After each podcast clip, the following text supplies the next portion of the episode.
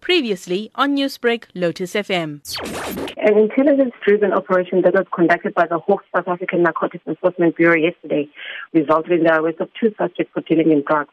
The woman 47 and the man 46 will appear in the Somerset Magistrate Court on 11 March 2021. The investigation team pounced on the suspects at a house in Helena Heights in Somerset West where they seized drugs with an estimated street value of 500,000. The plant syringes with dagga oil and magic mushrooms capsules and six five-liter bottles of ethanol are part of the exhibits that we see. Cash suspect, suspected to be from the proceeds of the drug trade was also seized. Follow-up search and seizure operation will continue to eliminate drug production.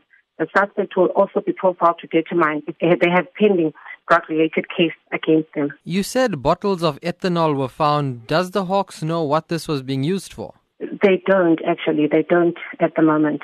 So, what do we know about the suspects? Do the Hawks think that they were manufacturers or the peddlers of these drugs? We cannot confirm that at the moment. Investigation now, is still ongoing.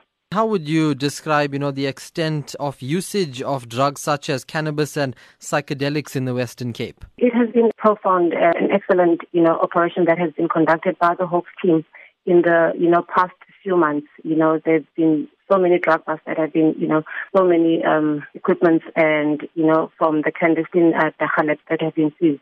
So, you know, Hawks are doing a great job in terms of, you know, bust. At the moment, you know, it's it's it's going to be profiled. It's going to be set as exhibits, you know, up until the investigation has been run through. Then they will know what is going on with the career. Newsbreak, Lotus FM, powered by SABC News.